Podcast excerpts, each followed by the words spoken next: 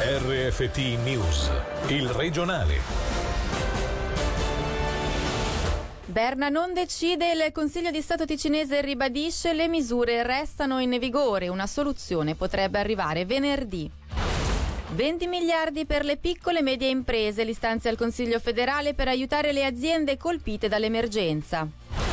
Il coronavirus ferma anche la criminalità. Il bilancio della polizia, uscita da un 2019 caratterizzato da due omicidi e 34 rapine, tutti arrestati gli autori. Buonasera dalla redazione di Radio Ticino, 143 nuovi casi positivi confermati, altri 7 decessi legati al Covid-19 in Ticino nelle ultime 24 ore. Sono i dati aggiornati ad oggi ad un mese esatto dalla comparsa del coronavirus nel nostro paese, ci dice tutto Michele Sedili. A un mese esatto dalla comparsa del nuovo virus in Ticino continua a salire il numero di contagi e purtroppo anche di decessi. Le cifre ufficiali fornite questa mattina indicano infatti 143 persone positive e 7 morti in più affetti da coronavirus. Il totale, cumulativo dal 25 febbraio scorso, sale così a 60 decessi e 1354 casi di contagio confermati. Anche il Canton Grigioni ha diramato un bollettino ufficiale sull'epidemia. I casi sono saliti ora a 322, 46 in più rispetto a a ieri e nelle ultime 24 ore non sono stati registrati decessi. Guardando ai dati svizzeri, i casi di positività al Covid-19, secondo il sito coronadata.ch, sono 10.530, 537 casi in più rispetto a ieri, con 148 morti. Su una possibile ipotesi della durata dell'emergenza, infine si è espresso nelle ultime ore, a sorpresa, il responsabile della cellula di crisi della Confederazione, Daniel Koch, che in un'intervista alla SRF ha parlato di un ritorno alla normalità forse all'inizio dell'estate estate. E Berna non chiarisce la posizione del Ticino, ma il nostro governo poco fa ha ribadito la propria posizione. Le misure rimangono in vigore. Oggi infatti il Consiglio federale ha preso tempo dopo l'uscita del direttore dell'Ufficio federale di giustizia che aveva definito fuori legge la chiusura imposta dal nostro Consiglio di Stato di imprese e cantieri per frenare l'epidemia. Sentiamo Angelo Chiello.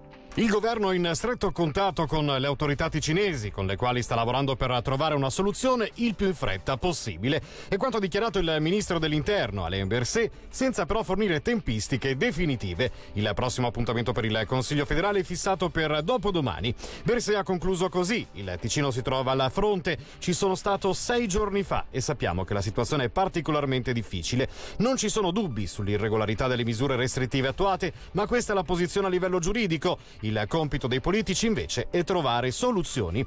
Poco più di un'ora fa è giunta pronta la risposta del governo ticinese che ribadisce la volontà di proseguire con le misure messe in atto per contenere la diffusione del coronavirus, pur salutando positivamente la volontà del Consiglio federale di trovare una soluzione concordata.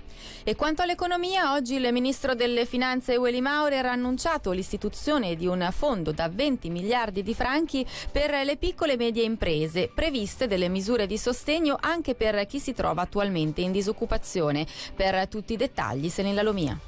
La rinuncia dell'inoltro delle prove concrete delle richieste di lavoro, ma anche il prolungamento del diritto alla disoccupazione fino a 120 indennità giornaliere. Dall'altro lato, l'abolizione provvisoria dell'annuncio di posti vacanti per agevolare le procedure di reclutamento di personale sanitario e in altri settori necessari. Sono solo alcune delle misure di sostegno economiche annunciate oggi dalla Confederazione per far fronte agli effetti dell'emergenza coronavirus. Novità importanti anche anche per le piccole e medie imprese. Da domani sarà infatti possibile presentare una richiesta di credito in una delle banche, sono 300 in Svizzera, pronte a concedere senza lungaggini burocratiche crediti o fideiussioni a tasso zero fino a mezzo milione di franchi in base alla cifra d'affari annua dell'azienda. Fino a 20 milioni invece verrà effettuata un'analisi dagli istituti di credito che garantiranno il 15% del capitale, il restante 85% dalla Confederazione.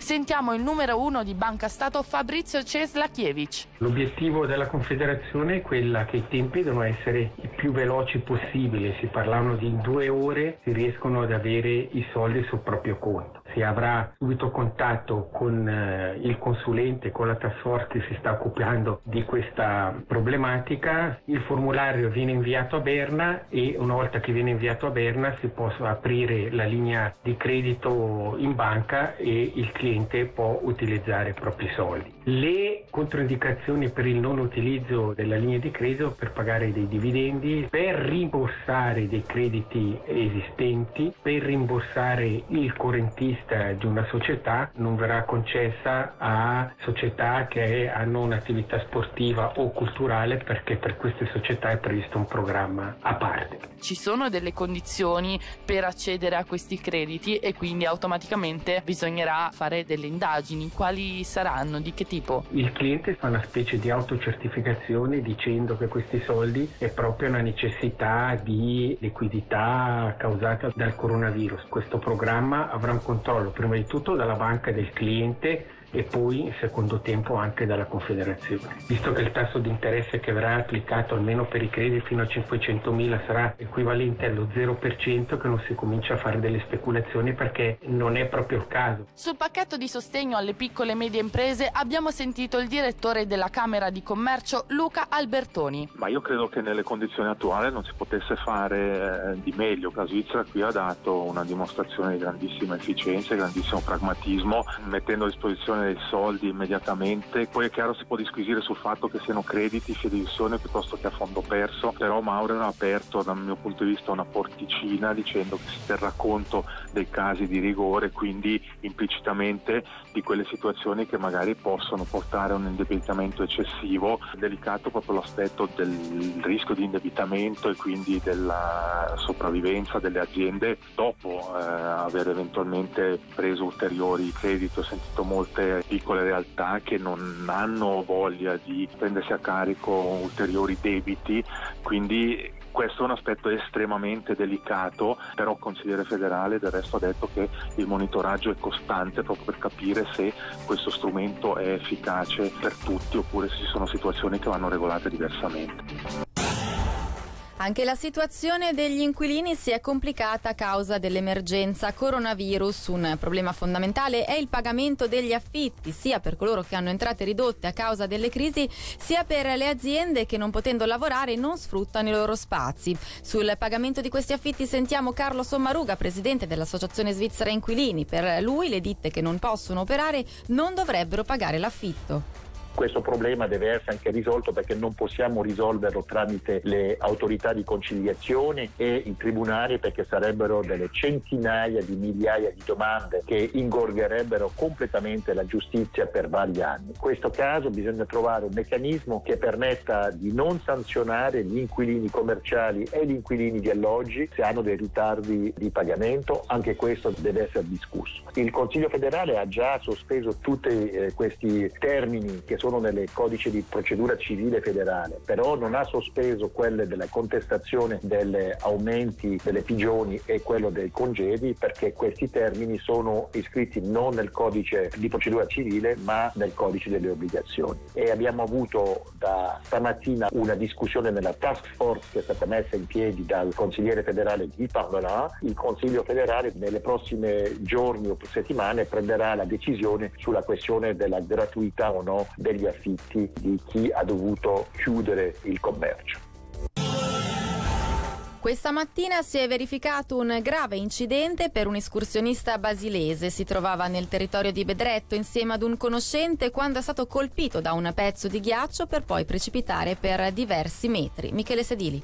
Stava facendo un'escursione di sci alpinismo nel territorio di Bedretto quando, poco prima delle 11.30, è stato colpito alla testa da un pezzo di ghiaccio che si è staccato dal pendio soprastante per poi cadere per alcune decine di metri. Si tratta di un 44enne cittadino svizzero e domiciliato nel canton Basilea Campagna, che nell'incidente ha riportato ferite gravi. Insieme a un conoscente si trovava in zona Geren Pass a circa 2600 metri di quota. A comunicarlo è la polizia cantonale. L'inchiesta dovrà stabilire le cause dell'incidente. Sul posto sono intervenuti i soccorritori del CAS e della Rega che dopo aver prestato le prime cure all'uomo lo hanno elitrasportato all'ospedale.